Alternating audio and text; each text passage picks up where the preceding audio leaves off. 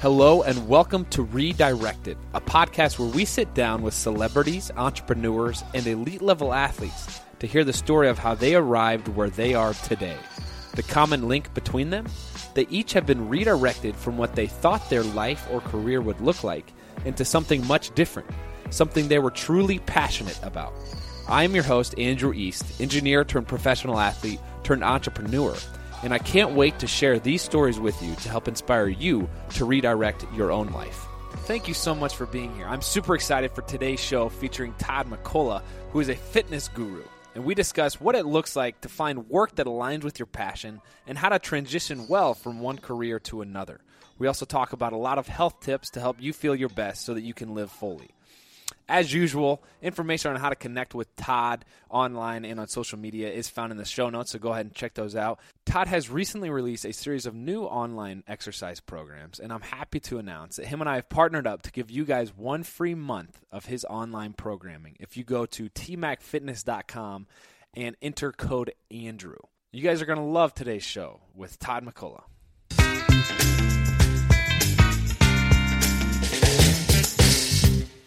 Todd, thank you for coming on the show. Absolutely, dude. Happy to be here Saturday morning. That's right. Spending the time with good folks. Beautiful day here in Nashville. I- I'm getting used to the weather. I'm getting used to the weather. You're from Jacksonville, but you've been in. For, from Baker County, which is anyone out there listening, is a small, small county outside Jacksonville. Um, but I've been in SoCal the last nine years, and as my family say, I've gotten California soft Yeah, with the weather. There's not a bad day. There's, there's, there. there's really not. There's really not. So for those of you who are who are watching and not listening, you'll notice that Todd is barefoot, and if there's ever a guy who enjoys being barefoot, you got to be top of the Ab- list. you know? absolutely. Abs- I've always loved being barefoot. And then, you know, as research has shown over the years, there's something about just connecting and grounding yourself. Um, and so even in California, you know, I was, I was, there's so much, there's way too much concrete for me there. Uh, but it was so important for me at the end of the day. I'd go to a park, take off the shoes, and just walk barefoot in the grass and just let the wet, you know, the grass on the feet. Uh, there's just something, there's a connection there that grounds you that's so special. I love that. I got big into the barefoot craze. Um, Did you? Did I- you the whole shoes and everything? Yeah, like man, the whole, the toe shoes and then the minimalist shoes. And actually, this is crazy. I was wearing it wasn't the toe shoes, but it was like a, a New Balance um, version of them, and my feet shrank one whole size because I was flat footed. But then when when uh, they strengthened Are up, they serious? shrunk a ha- like a full size. That's interesting. Yeah, yeah. So I, I buy into it, and it, honestly, I had foot, feet problems until I was into that. So Well, and, and during the off seasons, back in football days, um, you know, during the season when you play, they wrap up your ankles for every practice and every season, and then just over time, that just you know, the muscles and ligaments aren't being used, or you get kind of atrophied and weak, and so. During the off season, I would always, when we would train, I would always run barefoot in the grass, Yeah. just to kind of help strengthen that up. So I've been barefoot since I was a kid on Yeah. dirt roads. So okay, so you were alluding a little bit to the football. I want to talk about your background. you grew up Baker Baker Baker Baker County, Yeah. Baker County is a thriving metropolis in North Florida.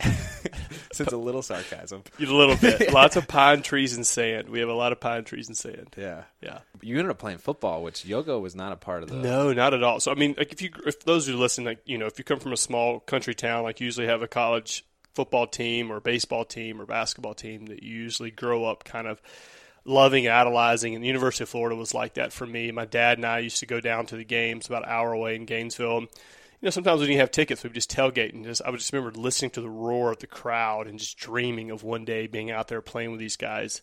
Um, and was fortunate to go, you know, kind of live that dream and, and get a full scholarship the University of Florida and play football there. And uh, it was an amazing experience. But yeah, the yoga stuff didn't come till years later, till like five surgeries after football, and then discovered that in California. Yeah.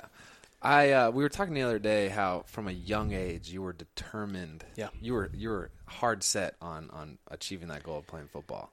Can you walk us through that a little bit? Yeah, and I think it's important. You know, you constantly remind myself of that. And there's times that I've been lost in this journey trying to figure out those next steps. And for those of you listening, I think it's crucial. Um, whether you're an entrepreneur or you're, you know, a guy out there trying to grow your business, or you just want to like teach your kids, I think it's so important for them to have a clear goal of what they want to achieve because people will do extraordinary work and sacrifice if they have a clear goal. And so, you know, for me, it was really young. I remember, like I was sharing with you at lunch the other day, I remember my sixth grade math teacher. Um, you know, he asked us, what are we going to do when we graduate high school? And you got to think, you know, back in these times in a small town, you know, usually went to work for the local mill. That's kind of what people did. Maybe went to community college. Uh, there just wasn't a lot of options, you know, back in our small town at the time, and it's grown some, but just that was kind of the expectations that weren't really high. And to each his own. Um, but I had a very clear vision and dream of playing football at the University of Florida. So when he asked the class what we're we going to do in sixth grade, I said, I'm going to play football at the University of Florida. And He just fell out laughing. He's like, I've heard someone for the last 20 years say that or whatever, uh, and I've never seen anyone do it. And so then I ended up, you know, going back every year made sure I signed autographs for his class every year. Mm-hmm. Uh, but yeah, so at 15, because I had that, um, well, I guess fast forward, that was sixth grade, eighth grade, I can recall being in PE class, and our gym teacher was from the west side of Jacksonville. So he had a Jacksonville newspaper, and it said Jacksonville the number one football team in the country, um, like nine Division One scholarships. And I was like, "Where is Bolles?" And I went back to my uh, my dad and was like, "Hey, what's this Bolles school?" He's oh, just a bunch of rich kids. Don't worry about it. In Jacksonville, and I was like, "I want to go. I want to go play football there." And he's like, "No, you're not. It's just no. Don't worry about it. It's just that's not your for deal. It's an hour away. Yada yada." Hmm. And I was just so persistent because I had a clear vision. Like Bolles was a piece of the puzzle that was going to get me to Florida. And, you know, I was able to convince the coach to let me come play football there. Um, lived on, I had a board there, left home at 15. Um, you know, that was a huge turning point in my life to mature. But like we were talking about, when you have a clear vision of what you want out of your life, I think people are willing to sacrifice and do extraordinary things for that. And so that, uh, yeah, that's how Florida came about. Florida Gator football is, I think, in a lot of ways, more celebrated than the NFL down there. It is. It is, and you know we've had the Jag- the Jaguars came in when I think when I was around eleven or twelve or so, and you know people now in Jacksonville have gotten excited, especially recently. Yeah, there you go. And hopefully you're part of the Jaguars. yeah, um, and people are really adopting them. But you know, growing up, you really had three choices. It was University of Florida, you were a Florida Gator, a Seminole, or a Georgia Bulldog and that was mainly based on how your family was, and that's what you you know you lived. We always say that it was uh, college football on Saturday and Jesus on Sunday. Yeah. And so pro football never was really a big thing growing up for us, and so that was kind of you know I remember when Steve Spurrier, who for you know those who are listening, Steve Spurrier was. Think of the Nick Saban of, of that time in the '90s, the most popular guy in college football. And you know, when he walked into my little apartment in Jacksonville and gave me a scholarship, that was you know as big as it starstruck as it ever gets mm. for me. Wow. You know. Walk me through. I'm curious to hear your experience in college football because I showed up on the Vanderbilt campus, yep. which is also part of the SEC. And I remind Todd frequently that when when I played at Vandy, we, we did beat Florida, which that's unbelievable. that's un- that's awful. That's awful. That should never happen. Post game in the locker room, they said the last time that Vandy beat Florida in the swamp was like World War II or something like that. It was like 60 years. Um, but I walked into the college football experience completely unprepared. Had no yeah. idea. Like physically, I was unprepared. Mentally, I had no idea. That's unreal because you're incredible. Like in shape now. Man, I showed up and I was like 200 pounds, six two. And if you guys can't see Todd, he's a physical specimen. How tall are you? Six five? About six five. Wow. S- skinny, tall, skinny, slow guy. I was a ba- I was a, they, that's when Florida started going bad. and They started recruiting guys like me. uh, did you did you get any offers anywhere else? Uh, yeah, man, I was fortunate. I went to that pro- that you know Bolles School. For those who are not familiar, in Jacksonville, Florida, at the time was just as a prep school. Um, so, you know, in many ways, Florida was easier than that school. Um, you know, my high school football coach is the all-time winningest coach in the state of Florida. So, Jeez. you know, I was fortunate to to play under him. And so after my, my junior year, in junior year, pretty much every school in the country had offered. Um, so I could really go. I think the only schools that hadn't offered at that time were maybe Miami wow. and Stanford. Wow.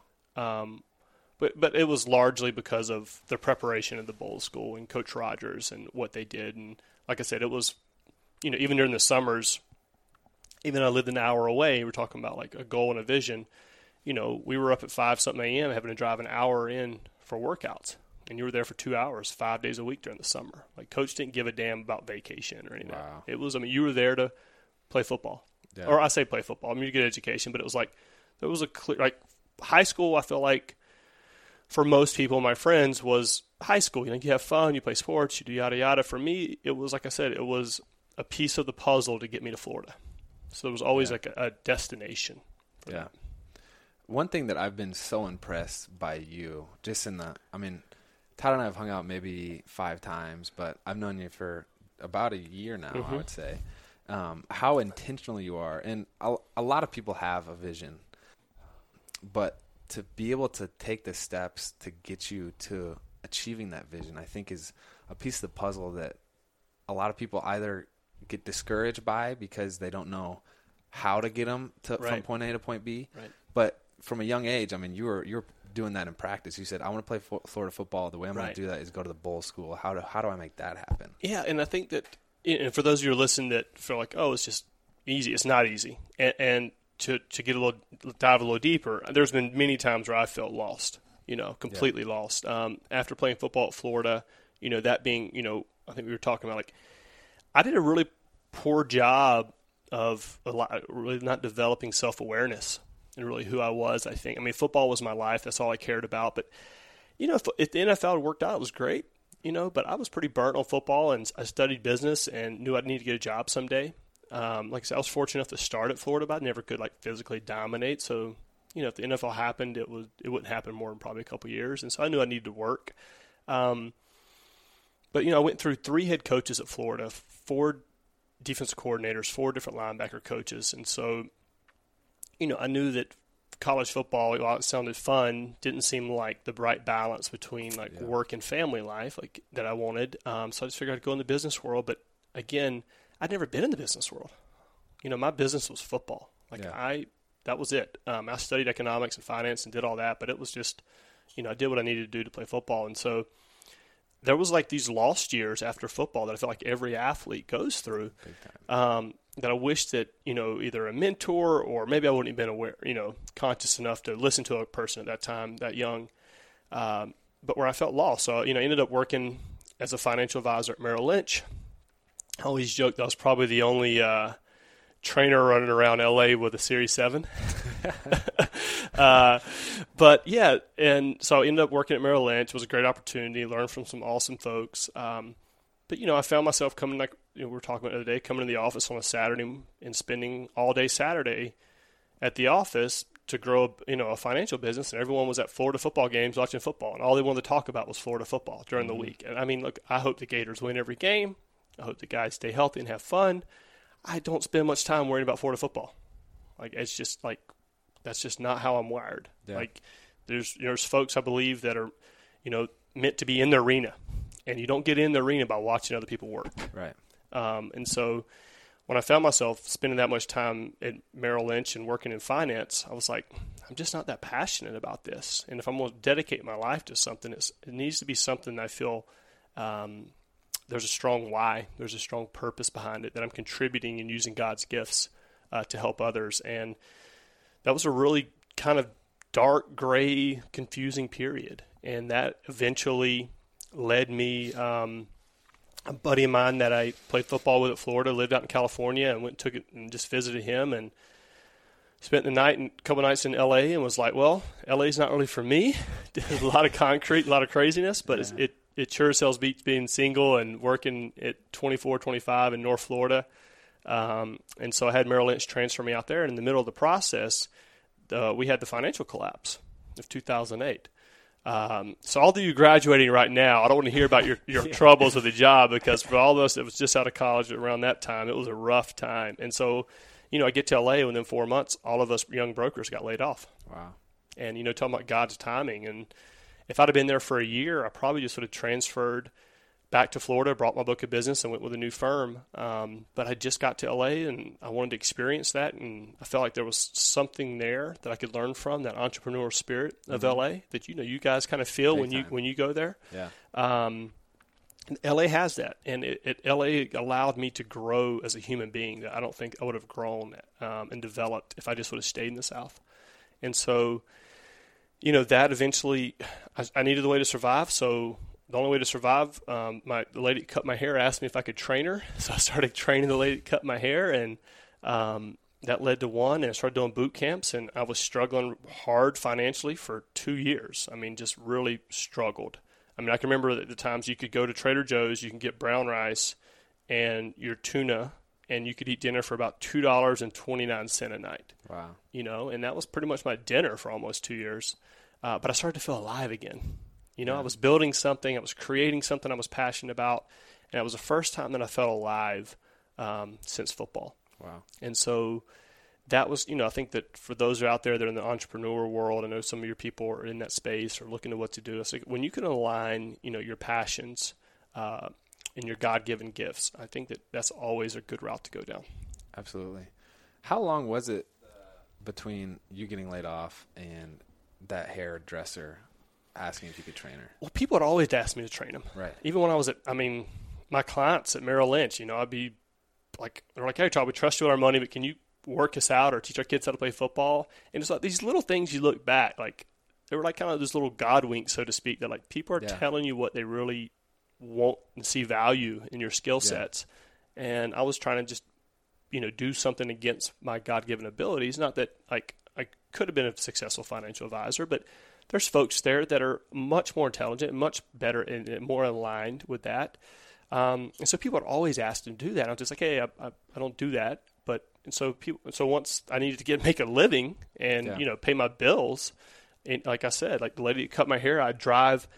Uh, I sold my car and drove. Got this old Jeep. I would drive all the way to Beverly Hills, and it was so funny that um, that I would get there bef- because they were always oversleeping. So I found out that I could hop their f- gate on the side, and I would bang on their window and wake them up. And the best part was, their husband would wake up and he would smoke a joint rolling out of bed, and then she would get. So I was literally I'd, I'd have to like wake him up and then work him out. Um, and then I would drive all the way back across town. It was all for, and it was fifty bucks. And those of you in LA, you know, you spend that in gas and traffic, and that's a four-hour event, right? But yeah, but I made fifty bucks. I was so happy. Oh man, I want to know your perspective when you look back on getting fired from Merrill Lynch Yep. or struggling. I mean, the transition for an athlete out of athletics is very difficult. How do you do? You have any advice, or how do you view that change? yeah, Um, that's a great question. I feel like people need universities and organizations and need just and I think the NFL does uh, does a little bit of this, but spending time developing people and um, because um, at the University of Florida and you're playing high level ball, you don't have time for internships. right. I mean, summer is, you know, you're going to classes, but, you know, you got 5 a.m. runs, and you got to lift for an hour between classes, and then you got Skelly, which is, for those at home, it's Pascal. Mm-hmm. So you've got three hours at least during the summers on top of classes that you're doing football. So Yeah. I think there's some way that you can internship and just start to explore what you have interest in. You know, I th- excuse me, bourbon here. You can't. That haven't even smelled. Gosh, luckily you guys at home can't smell that. Uh, so I think that if there's a way that you can start to explore and see what you're interested in, which is hard to do because right, you can't be great at something. We're talking about playing bees and be dabbling too much on the side. So it's really hard. Like to, I think that if you're committed to excellence while you're an athlete, to really spend a lot of time, you know, exploring other things. But whatever little bit of time you can, go do. eh, Like you know, if I could have done internships in finance while I was at Florida, I could have made saved myself two years of figuring out that probably wasn't for me. Yeah. You know, just with a simple internship. So I think those things are important, and it'd be nice to see universities make sure their athletes do internships. I mean, there's not a lot of football players out there who embrace yoga like you do, honestly. And there's not a lot of Series 7s who transition out of that as you have. Do you think that people out there could use more change? I, I always grew up with the saying, you got to be comfortable with being uncomfortable. Absolutely. You know? Absolutely. And I think that look, look to to those you're listening and you're working a job you may not enjoy and you've got a wife and kids. I didn't have those responsibilities. Yeah. Right? So I could suffer. Yeah. I could eat that $2 dinner Yeah. and deal with it, right? Um, so, you know, for, I guess again, for you know, I had someone ask me the other day on Instagram about they're working a, you know, their typical job, they're making good money, they're paying their bills, but how do they, um, you know, they're really not passionate about their work, um, and they, you know, how do they should they quit their job right now? And I'm like, no, I don't think you should. Yeah. I mean, unless you just got a huge rich uncle that's going to support you, that's great, go do it. But you know, I sure as hell didn't. Um, if my advice to them is the same I'd say for those out there now that spend time on your weekends. Like so your Saturday should be devoted to your passion, and Yeah. at least one to two, at least one to two hours every day during the week. Yeah. and just explore it. Don't try to make money off of it. Just dive into your passions. Mm-hmm. So you're still not like you don't. A lot of times as an entrepreneur, you try to rush into like making a profit right off the rip, and you end up not fully developing what the product and service could be. And so you have money coming in. That's awesome. You got a job. Be grateful for that. Um, be grateful for the people you work with, and spend you know one to two hours a night, one and then all day Saturday at least um, working on your passion. And you know, my, then sometimes the response is, "Well, I don't really have time for that, and that's too much. I like my weekends." And I'm like, "Hey, God bless you. Like, you're probably better off working for the company you Yeah. are then." You know, then there's nothing wrong with that. Like Right. we've glorified this whole entrepreneurship thing, and that's great. But I think that people should be true to who they are. It's you shouldn't be out there trying to run a business if you're not willing to work 80 hours a week. Right. You just I don't I don't think you should. I mean, Right. maybe there's people out there doing it, but I, again, I don't really count the hours. But when you're living your passion, Mm-hmm. I think that that's you know something we can t- transition about the work that we do.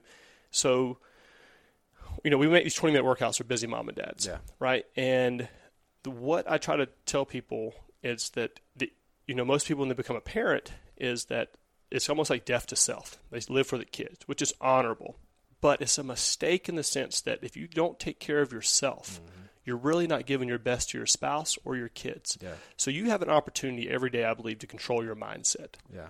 And I think that that is so important. Um, like I said, if you're working the job you may not be pa- passionate about, like you have an opportunity at least to walk into that office every day and serve and help the people you're working with. And then you know if you do are fortunate to transition to a job that you're, you're you love, like your spouse feeds off that energy. I'm telling you right now that like don't get me wrong, people like comfort. There's a certain basic needs you have to meet, but passion is attractive, lightness is attractive, and that you I think you I mean this we get this life here is so damn short, and we have such a limited time and opportunity. I damn sure want to give it everything I got and enjoy what I do. Yeah. I definitely I'm It's the very- Lacroix, the Lacroix just spitting spewing philosophy.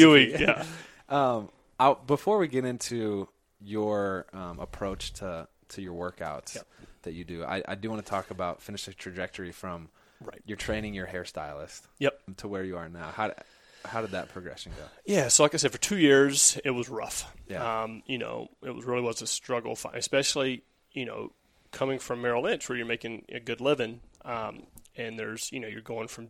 I remember being there in North Florida, and the big thing in North Florida in Jacksonville is the TPC, the golf tournament there, and you know typically like you take clients to TPC, you go to Ruth Chris, you had your scotch and your filet mignon and all that stuff, and people enjoy it, people like it. I got friends who still do it. It just wasn't me. Um, and I just didn't have that passion there, and so I didn't mind. I, I was more happy having my two dollar dinner, doing what I loved, barely making money, than I was in a suit and tie, you know, eating filet at Ruth Chris. Um, and so after two years, you know, I started, I had boot camps going that had whoever would could train with me one on one, right? And I kind of had both those running simultaneously. And literally, like if you had a pulse, I would train you. Like it, it was just anything to get by. And eventually, word got around that like the boot camp started growing a little bit, and then I would put out flyers because I didn't I didn't know anyone in town. It wasn't like at least I knew some friends here in Nashville. When I went to LA, I didn't really know anyone. Um, and so I'd put out, fly- and no one gave a damn to play football at Florida, which was nice. um, but it didn't have its perks business wise. Uh, so on, I would, on Monday, Wednesday, Friday, I'd put out flyers um, on Montana Avenue in Santa Monica, San Vicente, and Ocean Avenue. And then Tuesday, Thursday, Saturdays, I'd go to garages in Beverly Hills, lots of cars, all in one space, and I'd put flyers. And I did that for a year and a half Wow. like pretty consistently. I'm talking about thousands of flyers. Um, and so I had the boot camps going, and then the breaking point was one of those flyers got into the right person's hands, and we're burping again. um, and that f- flyer got me into this building where like the who's who of LA live. You know, the Sophia Lagarde, the, the Bruce Willises, all all these people. And I guess my training style was unique in that, you know, we're boxing, we're doing burpees, we're blasting Eminem. It's just raw, real, get after athletic training how we do. And a lot of the trainers at the time in LA, uh, you know, they were nice and stuff, but they had their clipboards and their collared shirts, and they were just kind of walking people through, you know, boring stuff. And then within you know six months, I was training half the building, Wow. and then that led to I started to realize that all right, my niche now was high net worth private clients. So then, how could I find these this group of people when I really don't know anyone in town? I was like, all right, well, this building, um, mm. people come here from Paris, New York, et cetera, and they move to LA. They always go to the concierge desk, and so I was like, all right, I need to be, I need to get to know the concierge desk. So I developed relationships with the concierge desk. And then I started going from building to building. I literally Wilshire Corridor, if you're familiar with that area, I walked to every building on Wilshire Corridor, just introducing myself to the concierge, saying I'd give away free sessions, I'd help them, whatever I could to get in there.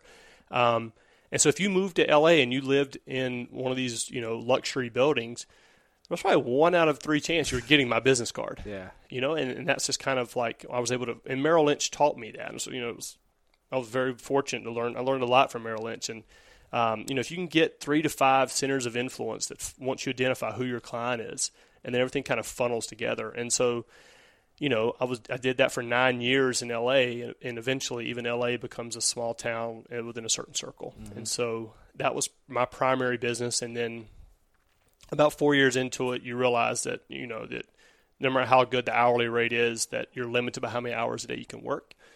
And so you've got to figure out a way to scale if that's your desire. And so it's either open a studio or go online. And during the you know the backdrop of this is I'd had five surgeries from football, and I couldn't work out like I used to.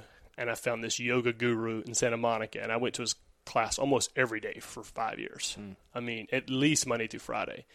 And so I started Fusion, um, my athletic training with yoga. And what kind of made me unique was I didn't need equipment. And so I thought that worked very well online. So our our buddy Matt, yeah, you know, well, actually, you know, it's a funny story. The first video we did, you know, Justin uh, Baldoni. He's the he's the famous actor. He's famous now. He's the actor uh, for uh, Jane the Virgin. Okay. He produced our first video. It was an no hour long. Way. Yep, and uh, it didn't do well at, at all, but he did a good job. Um, and the feedback was, "We love your workouts. But we can only do them on the weekends because they're too long." Hmm. And so we do you have anything that's 20 minutes? I have two kids. I have a job. And so I kept hearing 20 minutes, 20 minutes. I'm like, well, how in the hell do I get you in shape in 20 minutes? You can't get someone in shape in 20 minutes. Um, and then I just started practicing, went yeah. to the drawing board and took that hour long program and what was the essential things that was needed for everyday working mom and dads um, and chopped that down to 20 minutes. And our buddy Matt started filming them. Yeah. And Matt did an incredible job. Um, I could I honestly wouldn't have been able to do it without Matt. Matt's such an awesome guy. And uh, for those at home, that Matt's how Andrew and I met, uh, our mutual friend in L.A. Such a good dude. Matt and, Yoakum, you guys yeah. may know him as Matt Slays. Matt uh, Slays, yeah. yeah, so funny to watch. Such a good guy. Um, yeah. And that led to 20 minute workouts for busy mom and dads. And so that's kind of, you know, and that's where we are now. And now we just launched the corporate membership, which allows large companies now to offer uh, this to their clients. That's great. Or their you know customers. So the the strategy is impressive of of you going to the concierge and and targeting those specific yep. spots, but also one thing that should not be overlooked is that combined with you were out there every Saturday or whatever you said, yeah. laying out thousands of flyers. Yeah, thousands. And it took two years before the breaking yeah. point hit. Yep. Yeah, two years. Which is, I think, I mean, that goes that could be said for everything. You got to have the strategy, but you also got to be putting in the time. Right. You know? And I, I, can't say that I've got the smartest and the easiest way to do it by any means. There's people a lot smarter than me that can probably figure out a better way faster. Um, but I think that again, if you're going back to, if you're going back to something that, if you really have a strong why, right? That again, I believe that I've been fortunate. God's given me unique um, abilities and gifts uh, to help people uh, live a little better life, mm-hmm. right? And, and, that's through fitness and yoga and meditation. Um, and so it's I, I, just look at it as it's my responsibility uh, to work at that and to deliver that to my fellow brothers and sisters. And when that's your why, I mean, you don't stop just because it's not profitable, yeah. or because it's hard. Like that's your purpose. It's mm-hmm. like you have to do that. It's like that's your contribution to your fellow man. Mm-hmm. And when you have that kind of drive, you bust through walls. Yep. Things that most people, you know, wouldn't go through. But if you look at it from a pure business standpoint, but when you're that, um, when you believe you're in alignment with your God given gifts, you'll figure out a way. Yeah. So I was looking at some of your Instagram videos, and one thing you said was, I don't want to say this verbatim, but close. you said you believe that we're all hardwired to believe that there's a higher power. Yeah. Yeah, I, I, I, I believe that's my personal belief. Um, I think that, um, you know, some people you know, if you, we're here in the South now, and I, I grew up uh, and connected to Christ at 12 years old, um, and but I've come to know friends that are Indian, Jewish, Muslim, um, and I've seen God in all of them. Mm-hmm. Um, and I think that we're all uh, hardwired to know our Creator, whatever you call, you know, God, Creator, however you connect to Him. I think that's. Um, I don't put a limit on God. Yeah. On you know our, our Creator by any means. I do believe we're hardwired and that we have this sort of speak Christ consciousness. Yeah. So to in, in us and that recognizes in some way our Creator. Um, yeah, and that's that's, a, that's been a whole great, interesting journey. But what it's allowed me to do, um, so it, it, at the end of each one of our workouts, we do a meditation slash mm-hmm. prayer, and it, it's pretty simple, right? It's broken into four phases. One, and, and this goes universal for. I wanted people from all walks of life and faith to have that special moment to connect with themselves or their God, however they see it. And the first moment is just gratitude everyone can express and learn. Even if you don't even believe in God, you can appreciate this moment, this, yeah. this time. You just got to move your body, a roof over your head, food on the table. Second phase, you move into just lifting up a loved one. You know, so you want to lift up your wife today as she goes through her day. She just got back into town. You want her to have a beautiful day. You imagine this glowing light kind of hovering over her. She's going through the day and this big smile on her face. Mm. Um, and then you move into what does success look like today? So you know, come Monday morning, there's going to be a dad somewhere waking up at 5:30 in the morning. He's going to do our workout, and he's got an important sales call at 8 a.m. He's going to be pumped, full of energy, but he's going to visualize and see that sales call going well, right? He can see, just like as an athlete, like see success happen before it happens, feel it, mm-hmm. and then you finish with a moment of stillness, and that's where the magic happens. The nervous system switches over, and you're out of this flight or flight response. Um, and you just walk away feeling so connected and grounded and with this perspective that no matter what happens the rest of the day, you can control your attitude. Wow. You control your response. So you went from kind of an hour long training session yep. with celebrities to shorter workouts with yep. your average Joe, right? Yeah. Your mom and dad in yep. middle America. Yep. Um, well, you, I mean, there's I mean, there's some people that are like you know, high, very high performers that are working, that are running large successful companies that love our workouts. Um, but there's, like I said, everyday people that are wanting to better their lives, to be a better wife, to be a better husband, um, be a better uh, father, better mother that are doing our workouts. And what a, I mean, I, I, it gets me so pumped and what a great honor to have. I mean, if I get to, like I said, I always say, like, whether I'm training or friends, I don't give a shit if you're the Pope or the janitor. Yeah. As long as they're good folks, I'm happy to roll with you. Yeah. One thing I think is beautiful about your program is me coming from you know the high level athletics. I feel like I need to step in the gym, and in order to accomplish you know what I need to get done that day, I gotta like I just right. gotta walk out of there. You know, yep. I, I almost gotta not be able to walk out of there because yeah. I work so hard. But whether you're working out or I think what, what I've learned from your classes, um, even in everyday life, whatever goal you're trying to achieve, you don't like if you're just chipping away at it every single day, you're gonna take one step closer to that yeah. goal. You know, so.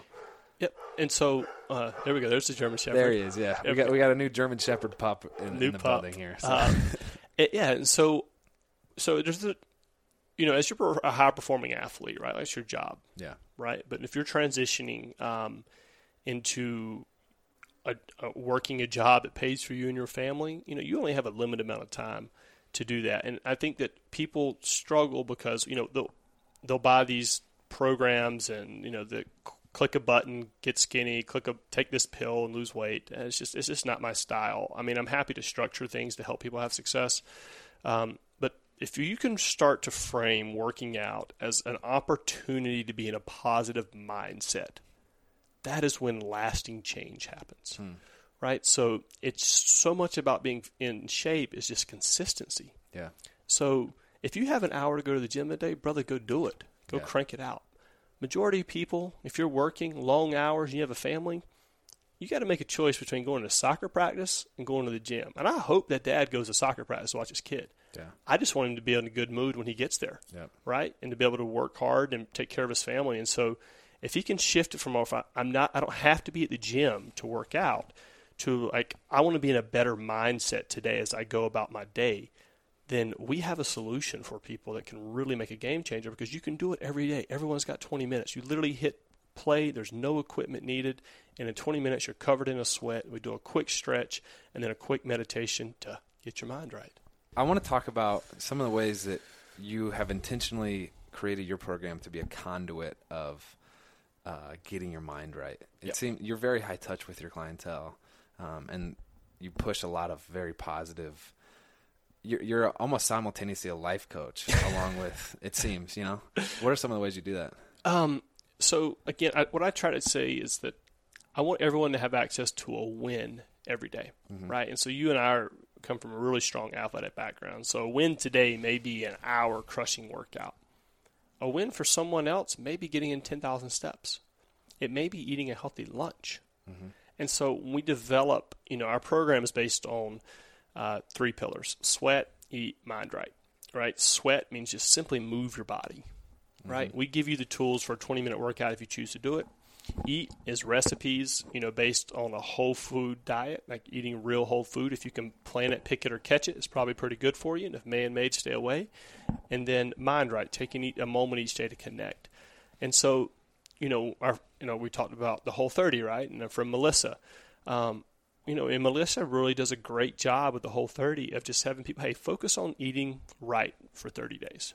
Don't even worry about the fitness part, right? Just focus on changing your diet. And I think that's a great advice. Like, you know, for those that have been doing this for a long time, yeah, maybe we can work out and eat right and get our mind right, but you need to be honest with where you're at right now and just give yourself a win each day. And so, you know, part of these mind right challenges So sometimes we run a challenge every quarter, and one of the ones that I, I've recently that we did in January that I liked was for each day perform an act of kindness, and this was the mind right part of the challenge, and it was overwhelming, right? Because people were like, "How's this related to fitness?" And you had people that were like, one mother um, took her kid around her community picking up trash, showing civic responsibility for her neighborhood. That's a lasting impact on that kid's life, right? We had someone that bought her sister flowers.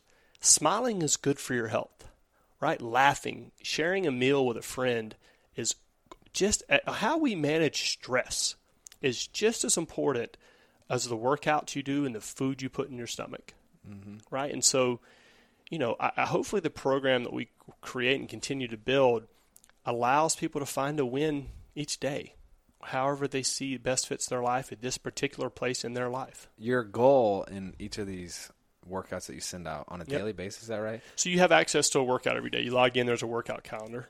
Yeah. And so we have beginner and advanced workouts, and they're all 20 minutes, like I said, with no equipment.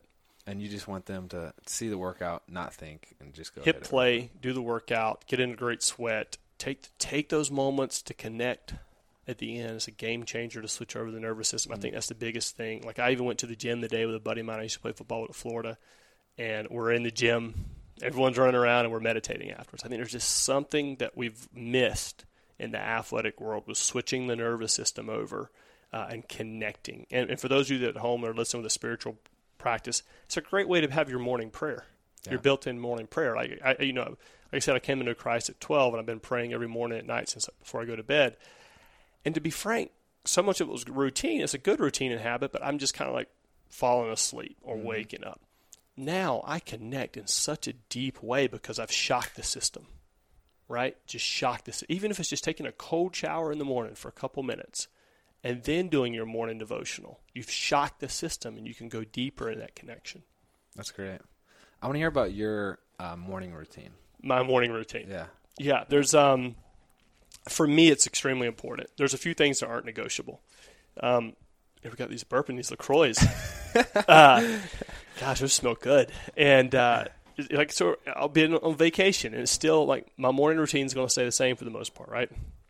And uh, this is something that we try to help people do in our programs. Is again, move every move, as soon as you wake up, move, right? Um, move your body. Well, I mean, I honestly don't give a damn if it's one of our TMAC 20 workouts, if it's a morning run, walk in your baby puppy German Shepherd. Yeah. Um, just move your body, get the blood flowing. Then taking that moment to connect, right? Whether that, whatever that looks like, a meditation, a prayer, devotional, those moments to connect. And this is the part where like it varies a little bit, but I try to read something inspirational or uh, listen to gospel. Um, put positivity in your mind. Program your mind today for positivity, right? and then I usually have my cup of my cup of Joe, Yeah. you know, my cup of coffee, um, and that's my morning routine. And the, I think the other part that I've had to stress for people is that none social media or emails does not happen until those things are first done. Because the worst thing we all do is we wake up in bed, and I'm guilty of it times at too, is we turn on our phones, we go check our emails or how many likes we've gotten today or messages, and it puts us into this flight or flight instant response.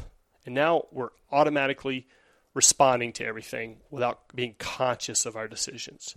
And so social media does not happen to me if, if I'm doing everything right, and at least for the first probably two hours of the day Wow. you know, and, or emails or any of that. Um, and, and like I said, I'm not always perfect at it, but that's been a huge game changer in my life. Is that so now? Like I said, I've started my day and I've programmed my mindset for positivity. That no matter what happens today, you know, like today's going great, but say, you know, this podcast doesn't get something happens here, something bad, something doesn't work out. I'm able to make make a choice in, in my response, mm-hmm. as opposed to just a reaction. Right? A great example is today at the gym this guy is like when I'm in probably like yourself, like when I'm in go mode, I'm in go mode. Yeah. Like don't get in my way, don't talk to me, I'm in go mode. Yep. Right? And then it's just that's how athletes are wired. And so like we're like working out today in the gym, we're in it and, and I evidently I'd stepped on this guy's like yoga mat or something that he has. And he's he was very kind and he was just like, Hey man, if you wouldn't mind like you know, watch out for my mat, don't you know, don't step on my mat. And without like if you if I wouldn't have like honestly like have learned like these skill sets, my first reaction is to honestly take my fist and put it through the guy's face. Yeah. The guy was super nice, and I was wrong. But that like that when that's my initial. That's how I'm hardwired. Yeah. And you know, getting your mind right, so to speak, every day and developing this allows you to take a step back. Some of you are like, "This guy's crazy." Some of you aren't wired that way. We're all wired uniquely in certain ways, but it helps in the football world to have that. But taking someone with that mentality and being able to develop this bird's eye view. So right as soon as I felt that immediate response to fire back with like, you know, F you or whatever, was like, all right, there's a guy, he just asked you kindly, um, you probably were wrong. You didn't realize you were wrong, you're wrong, you're just like, I'm sure, sorry, I'm sorry, you know, well, let me fix that for you, etc. Yeah. Without doing that, I would have mouthed off or done something to this dude Yeah. right? And I think that just the little things like that, getting your mind right, so to speak, every day, uh, has been a game changer. I mean, I wish I'd have known about it early in my life. It would have kept me from making a lot of poor decisions personally, for sure, Yeah. no doubt. Are there any other daily goals that you try to achieve?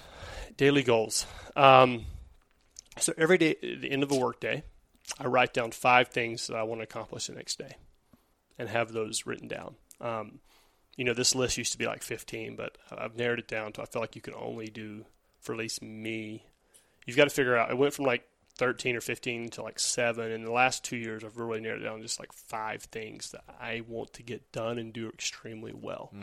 Um, and so that's that's another part of my daily routines before I shut down the workday is write down the five things tomorrow. Really think through those so that I'm intentional with my time and energy tomorrow.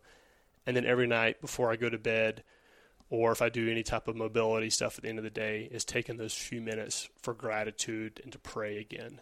Um, so always connect in the morning and always connect in the evening. Yeah. How has your perspective on fitness changed as you've aged? Oh, it definitely has changed. Again, so as an athlete, right? Like you know, we're t- going bring this full circle. As a kid, it was just how can I be the best football player?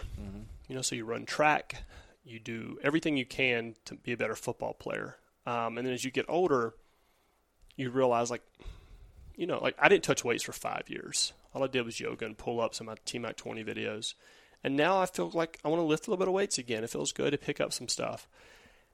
It's just movement to me. It's just an opportunity to be in a good mindset. I honestly don't care if, if we're swimming, if Yeah. we're doing one of my TMAC 20 workouts, if we're at a yoga class, if we're, you know, whatever, playing, you know, hiking.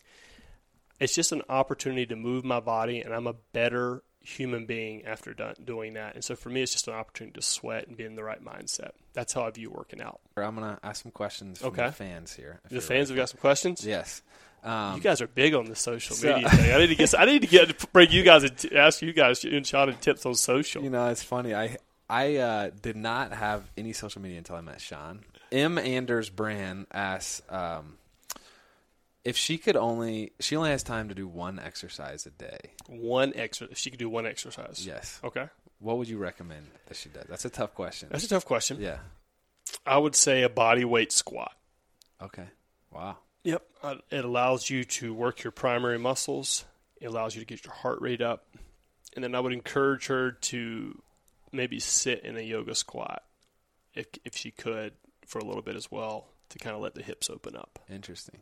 That would be my one thing. I did just listen to someone who was talking about how in today's era our hips, our hip flexors are Shorten, so tight. shrink. Yeah. yeah. Yep. Let me look at you right now. Right, you're on your phone. Your shoulders are rounded over, and you know. Luckily, I think for I'm, I'm, I'm, I'm bad too. Uh, you know, actually, the one thing that's exciting about the younger generation is that most of them like stand up desk, Yeah. which are awesome. Uh, I've trained some tech companies in LA, and a lot of them had stand up desks. But you know, we sit so much, our hip flexors shorten, we're hunched over, uh, puts a lot of stress on the lower lumbar. Um, and so I think that if you just sit in a deep yoga squat, it's something I do throughout the day, allows the hips to open up and helps the back. Chris Hart says What up, Chris? that he has been having trouble getting fit, hmm um, and he doesn't know where to start. Do you Mhm. have? We kind of touched on this, but do you have any advice on what's the first step to take? Chris, I, I think that again, really focus on giving yourself a win each day. Mm-hmm. And so, Chris, that could be eating a healthy lunch, Yep. making one small change. It could be um, a moment of gratitude, giving yourself some credit for even reaching out. Like you just reached out to someone and you've made a step. So acknowledge that and give yourself credit that you actually give enough, you care enough to reach out for someone and ask for advice. So props to you there. Give yourself a pat on the back Yeah. for that. And just start small. Again, you can go to TMAC Fitness. We have plenty of workouts, 20 minutes, no equipment. We got beginner level workouts. You've got 20 minutes. But, you know, it could just be a, a great place for people to start is do the whole 30. Like, it's a, amazing. If you're looking to get, um, you know, say you want to, if your goal is to lose weight or whatever, 80% of it's nutrition. I mean, I don't try to undermine what we do movement wise, but it's 80% is, is nutrition. You start at Whole 30. They have a lot of great resources for you there. Uh, those are a few things off the hand, I would say. That's great. Last one. Uh, Big Mike Little World asks, "What is one food that I could or should give up in order to make a difference in my diet?" Wow. Okay. So let me Just one food. Just answer this and not answer this. so my so what I tell people all the time is that. Or, or let me get back on this. It's a, it's a great question. We are real. We want a devil. We want an evil, right? So when we grew up, it was um, fat was bad for you. And carbohydrates are bad for you. And now we know sugar is bad for you, right? And so people want to demonize, you know, if if Oprah endorses one thing is great, and then all of a sudden everything else is bad, um, and it becomes very confusing on what to eat, what not to eat, right? So I'm, I'm gonna get you, I'm gonna bring bring this around full circle for you, buddy. But um, honestly, I believe that if the majority of Americans, if we ate real whole food, and again, the saying that we we try to preach to people over and over is, if you can plant it, pick it, or catch it, it's pretty good for you. And if man-made, stay away. If we did that, we could pretty much get rid of obesity and almost type 2 diabetes in this country. Other than there's a small percentage of people with genetic things that are real issues, the vast we could get rid of obesity in this country for the most part if we just ate real whole food. So, if you were to ask one food that you I would say drink a lot of water, honestly. Okay. That's what I would say. Stay hydrated. A lot of people overeat because they're not hydrated. So I answered and not answered your question. No, that was good. Do you have anything right now that you want to promote? I, I understand you just had some new classes released, which is exciting. Yeah, so we just released a bunch of beginner level content. Um, that's really exciting. Uh, again, that we just launched the corporate wellness part, which is super is um, something I've been uh, wanting to do for a couple years. We finally now have been able to put together what we call like a 360 approach to wellness at an affordable and scalable price. So uh, we have workouts that everyone can do, advanced and beginners. Um, there's nutrition, there's recipes every week we send out. There's um, uh, meditations at the end of each workout, really important for all your employees to make sure they're in a positive mindset each day. And then we run these quarterly challenges um, every quarter for the company. So right now, a lot of companies have someone in HR kind of pulling double duty, and they're trying to figure out like, do we just give some people Fitbits? How do we run this challenge? Yeah. We can handle all that now. And then once you get north of like a thousand employees, we can do this for a couple bucks a month per employee. Wow. And I think we should be able to get the insurance company on board. So almost where we make, it, you know, it's a, it's a win-win for everyone. Wow. So that's what I'm really excited about. So again, uh, we want to give your people a free month. Yeah. So go to TMAC Fitness uh, at checkout. Um, we'll give you guys the links to all that. Enter coupon code Andrew at checkout, and you'll get a free month. Check it out. Absolutely. For those of you who are looking to take the first step into fitness, um, if you feel uninspired, I think this could be a great. And e- and even for you guys who who love fitness but just don't seem like you can find the time in your day. You'll be shocked at how much these workouts kick your butt. Yeah. You'll be you'll be surprised. I mean, it looks like it's working for you. Uh, I want to end with two questions. Yep. If um, 20 years from now, someone's writing a biography about your life, Yep. who are you going to dedicate the book to? One person. Hopefully, my future kids. Don't have any kids that I know about, but Okay. hopefully one day. Family man. Yeah, absolutely. and three three goals or three piece of advice that if you could paint it on the side of your house you would Mhm. want hung up there for you and everyone else to see Everyone, um, that, that's a great question. Um, we're all connected, and so I guess it would be one. And then once you understand that, it's realize that it's not all about you, and Hmm. love your brother and sister. And when I mean brother and sister, I mean everyone: white, black, Christian, Muslim, gay, straight. Uh, that we're all connected. That we're all brothers and sisters, and that um, I, I want to, you know, my home, my company, to be a home of love. And I think that, you know, I don't know if that's your three things, but I think that is really kind of what I'm happy to stand by.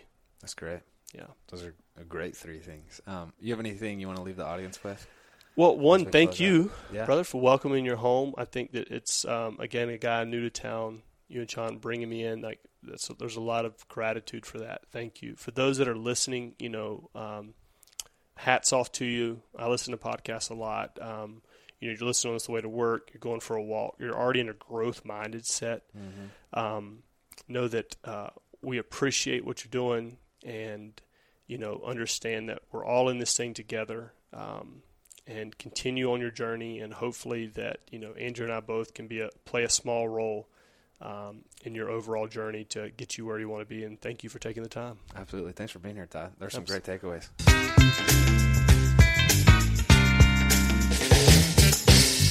Hey guys, it's Andrew, and I hope you enjoyed this episode of Redirected. If you find this podcast valuable, there are a lot of ways you can support it. You can review it on iTunes or Stitcher, or whatever platform you happen to listen from. You can share it with your friends on social media, blogs, or on your own podcast. Also, head over to andrewdeast.com for more information and to request your favorite celebrity, entrepreneur, athlete, or anyone else who inspires you. And while you're at my site, be sure to sign up for my newsletter so you can get updates on other fun stuff going on. Also, you guys know I love connecting with you, so if you want to reach out to me directly on Instagram or Twitter, my handle is at Andrew D. East. Thanks again, and we hope to see you next time on Redirected.